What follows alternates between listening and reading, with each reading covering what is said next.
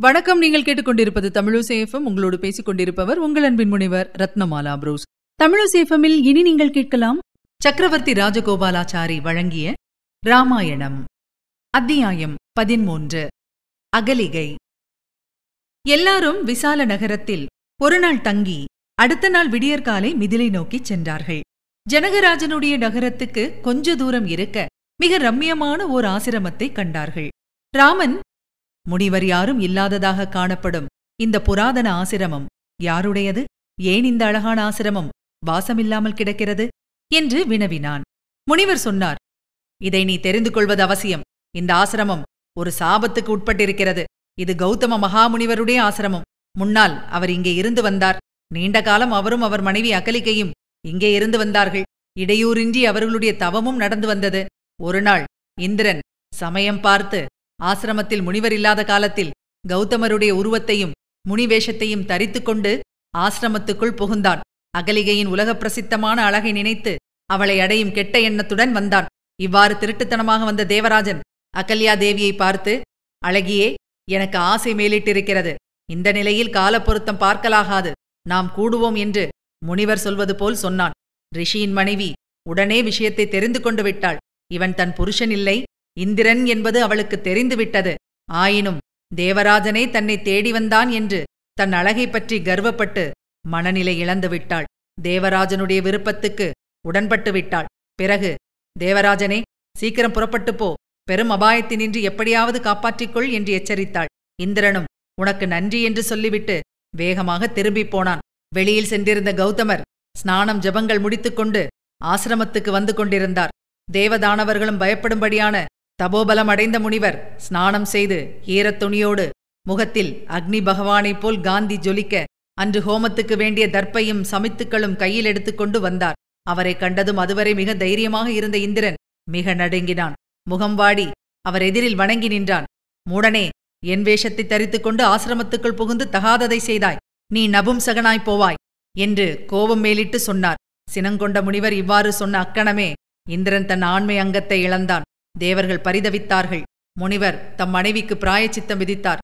அகலிகையே நீ இங்கே நீண்ட காலம் காற்றே உணவாக ஏதொரு ஆகாரமுமின்றி சாம்பல் மேல் படுத்து யார் கண்ணுக்கும் தென்படாமல் மறைந்து வசிப்பாயாக பல காலம் கழித்து இவ்விடம் தசரதன் மகன் ஒரு நாள் வருவான். அந்த வீரன் இந்த ஆசிரமத்தில் கால் வைக்கும்போது உன் பாவம் நீங்கும் நீ அவனை அதித்தியாக வரவேற்று உபசரிப்பாய். அப்போது உன்னுடைய இயற்கை குணத்தையும் காந்தியையும் மறுபடியும் அடைந்து என்னுடன் வாழ்வாய். இவ்வாறு சொல்லிவிட்டு கௌதமர் நெறி தவறிய மனைவியை விட்டு விலகி இமயமலை சென்று விட்டார். அங்கே தவம் இருக்கிறார். ஆசிரமத்துக்குள் நாம் செல்வோம். திக்கற்ற இந்த அகலிகைக்கு முனிவர் சொல்லியபடி நீ விமோச்சனம் தருவாய் என்றார் விஸ்வாமித்திர முனிவர். அவ்வாறே ஆசிரமத்துக்குள் சென்றனர். ராமன் உள்ளே கால் வைத்ததும் அகலிகையின் பாவம் தீர்ந்தது. பாவம் தீர்ந்து காந்தியுடன் விளங்கிய அகலிகையை கண்டான் ராமன். அகலிகை உலகத்திலுள்ள எல்லா ஸ்திரீகளுடைய அழகையும் ஒன்று சேர்த்து பிரம்மாவால் ஆக்கப்பட்ட தனி அழகை அடைந்தவள். இலைகளிலும் கொடிகளிலும் மறைந்து யாருக்கும் தென்படாமல் பல்லாண்டுகள் விரதம் காத்து வந்த அவள் அன்று பனியால் மூடப்பட்ட சந்திரனைப் போலும் புகையால் மறைக்கப்பட்ட அக்னி ஜுவாலையைப் போலும் அசையும் ஜலத்தில் காணப்படும் சூரிய பிம்பம் போலும் ராமன் ஆசிரமத்திற்குள் சென்ற பொழுது காணப்பட்டாள். ராமனும் லக்ஷ்மணனும் முனிபத்தினியின் பாதங்களைத் தொட்டு நமஸ்கரித்தார்கள். நெடுங்காலம் காத்திருந்த அகலிகை தன்னுடைய விமோச்சன காலம் வந்துவிட்டதென்று மகிழ்ந்து சக்கரவர்த்தி திருமகனுக்கு அர்க்கியம் பாத்தியம் முதலியன தந்து உபச்சாரம் செய்தாள். ராமனும் அங்கீகரித்தான். ஆகாயத்திலிருந்து புஷ்பமாரி பெய்ய அவளுடைய கொடிய பாவம் தேர்ந்து தேவகன்னிகை போல் பிரகாசித்தாள். கௌதமரும் அச்சமயம் அங்கே வந்து சேர்ந்தார். இது வால்மீகி ராமாயணத்தில் உள்ள அகலிகை கதை. மற்ற புராணங்களிலும் கதைகளிலும் சில விஷயங்கள் பேசப்பட்டு வழங்கி வருகின்றன. அதனால் குழப்பம் வேண்டியதில்லை. இவ்விடத்தில் கொஞ்சம் நின்று ராமாயணம் பாரதம் முதலிய புராணங்களை படிக்கும் இக்காலத்தவர்களுக்கு பொதுவாக சில வார்த்தைகள். புராணங்களில் தேவர்களும் ராட்சசர்களும் அடிக்கடி வருவார்கள். ராட்சசர்கள் என்பவர்கள் அதர்மத்துக்கு கொஞ்சமும் பயப்படாத துஷ்டர்கள் குலம். சர்வசாதாரணமாக தீய காரியங்களைச் செய்வார்கள். இரக்கமென்று ஒரு பொருள் இல்லாத நெஞ்சினர் அரக்கர் என்று உளர் பலர் அறத்தின் நீங்கினார் என்று கம்பர் விளக்கியிருக்கும் கூட்டம் அசுரர்களும் ராட்சசர்களைப் போன்றவர்களே. ராட்சசர்களிலும் கூட ஒரு சில அறிவாளிகளும் நல்லவர்களும் இருந்தார்கள். எந்த நல்ல குலத்திலும் சில தீயவர்கள் உண்டாவார்கள். அப்படியே எந்த கெட்ட குலத்திலும் சில சமயம் நல்லவர்களும் இருப்பதுண்டு. ஆனால் மொத்தத்தில் ராட்சசர்களும் அசுரர்களும் கம்பர் சொல்லியிருக்கிறபடி தீய கருமங்களிலேயே ஈடுபட்டு சந்தோஷப்பட்ட கூட்டம். அவர்களை தமிழர்கள் என்றும் தம் முன்னோர்கள் என்றும் சிலர் இக்காலத்தில் அறிவீனமாக எண்ணியும் பேசியும் வருவது பரிதாபம். எந்த பழைய தமிழ் நூலிலாவது சரித்திரத்திலாவது தனிப்பாட்டிலாவது கிராம பாட்டிலாவது இப்படி சொன்னதில்லை.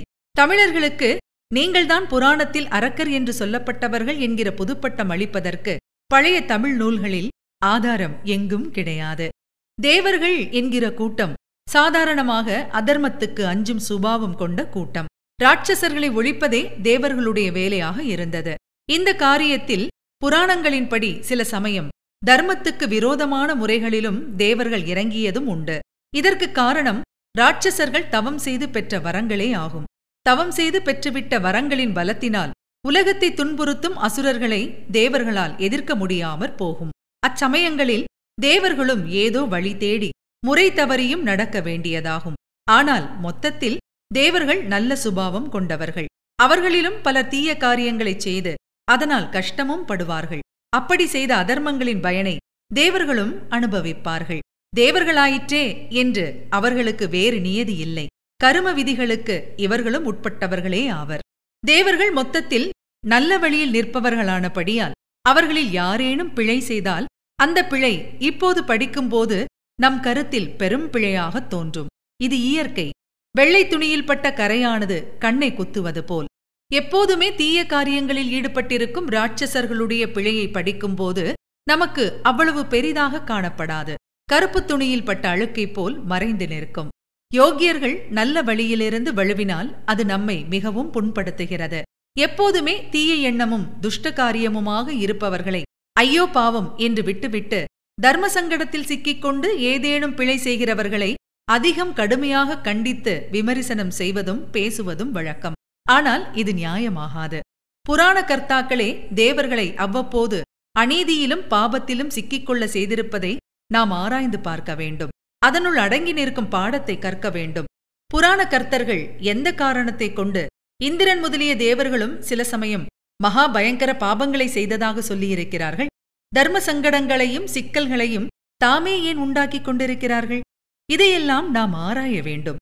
இவற்றின் நோக்கம் மக்களுக்கு விவேகமும் அடக்கமும் பயபக்தியும் உண்டாக்கி தரவே என்பது வெளிப்படை. இல்லாவிடில் முனிவர்கள் தாமாகவே தங்கள் கருத்துக்கும் நோக்கத்துக்கும் முற்றிலும் விரோதமாக நல்லவர்களுக்கு சங்கடங்களை உண்டாக்கி இருக்க வேண்டிய அவசியமில்லை. இத்தகைய தர்ம சங்கட நிகழ்ச்சிகளை வைத்து சிலர் மூர்க்கமாக தவறான முடிவுகளை கட்டிக்கொண்டு சந்தோஷப்படுகிறார்கள். ராவணன் மிக நல்லவன் அவனுடைய காரியங்களைப் பற்றி வால்மீகி இல்லாததை சொல்லி அவதூறு செய்திருக்கிறார். ராமன் குறிப்பிட்ட ஒரு சமயத்தில் அநீதி செய்தான் அல்லவா? சீதை ஒரு பொய்யே சொல்லிவிட்டாள் அல்லவா? என்று இவ்வாறு வாதம் செய்து பேசுவதை கேட்டிருக்கிறோம். எதை எப்படியேனும் எழுதும் அவகாசம் பெற்றிருந்த வால்மீகி முனிவர் ஏன் இவ்வாறு தம் கருத்துக்கே விரோதமாகவும் தம் கதாநாயகனுக்கு இழுக்குத் தரும்படியானதுமான நிகழ்ச்சிகளை கற்பித்துக் கொண்டு அலைய வேண்டும்? முற்றிலும் வால்மீகியே கொடுத்த பாத்திரம் அல்லவா? ராமனும் ராவணனும்? ராவணனை பற்றி வேறு கதையோ சரித்திரமோ இருந்ததா? இல்லை. வால்மீகிக்கு முன்னதாக யாரேனும் ஒரு புராண பாட்டோ சரித்திரமோ அல்லது கல் சாசனமோ எழுதியிருந்து அதில் விஷயங்கள் வேறு விதமாக எழுதி வைத்திருப்பதை காண்கிறோமா? இல்லை. அப்படி ஏதேனும் இருக்கும் பட்சத்தில் வால்மீகி முனிவரானவர் ராமனுக்கும் சீதைக்கும் தேவர்களுக்கும் பட்சபாதமாக மாற்றியும் விஷயங்களை மூடியும் மறைத்தும் சொல்லி சமாதானங்களை காட்டி நம்மை ஏமாற்றுகிறார் என்று வாதாடலாம். ராமகதையை பற்றிய விசேஷங்களைப் பெற்றது வால்மீகி நூல் வழியேதான். வேறு எங்கிருந்தும் அல்ல.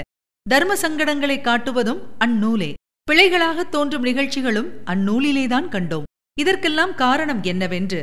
மூளையில் குழப்பமாவது அசூயையாவது இன்றி ஆழ்ந்து ஆராய்ந்தால் அவற்றிற்கெல்லாம் சாதாரண மக்களுடைய வாழ்க்கைச் சிக்கல்களின் சித்திரத்தை காண்போம். நம்மால் பின்பற்றக்கூடிய நல்ல உபதேசத்தை அவற்றினின்றும் பெறலாம். நாம் உணர்ந்து நடக்கக்கூடிய நெறியைக் கண்டு பயனடையலாம். எவ்வளவு பெரிய பாபத்தை செய்துவிட்டாலும் பச்சாதாபப்பட்டு தண்டனையை பொறுத்து தவம் இருந்தால் விடுதலை அடையலாம் என்பது அகலிகை நிகழ்ச்சியின் பாடம். பாபம் செய்த மற்றவர்களை இகழாமல் அவரவர்கள் தத்தம் உள்ளங்களில் உண்டாகும் தோஷங்களை அகற்றுவதில் முயற்சி செலுத்த வேண்டும். எவ்வளவு சுத்தமான நிலையில் இருந்தாலும் சதா ஜாகிரதையாக இருக்க வேண்டும் என்பது பாடம். நீங்கள் இதுவரை கேட்டது ராஜாஜி எழுதிய சக்கரவர்த்தி திருமகன். வழங்கியவர் உங்கள் அன்பின் முனைவர் ரத்னமாலா புரோஸ். மீண்டும் அடுத்த அத்தியாயத்தில் சந்திக்கலாம். தொடர்ந்து இணைந்திருங்கள். இது உங்கள் தமிழோசை எஃப்எம் இது எட்டு திக்கும் எதிரொலி கட்டம்.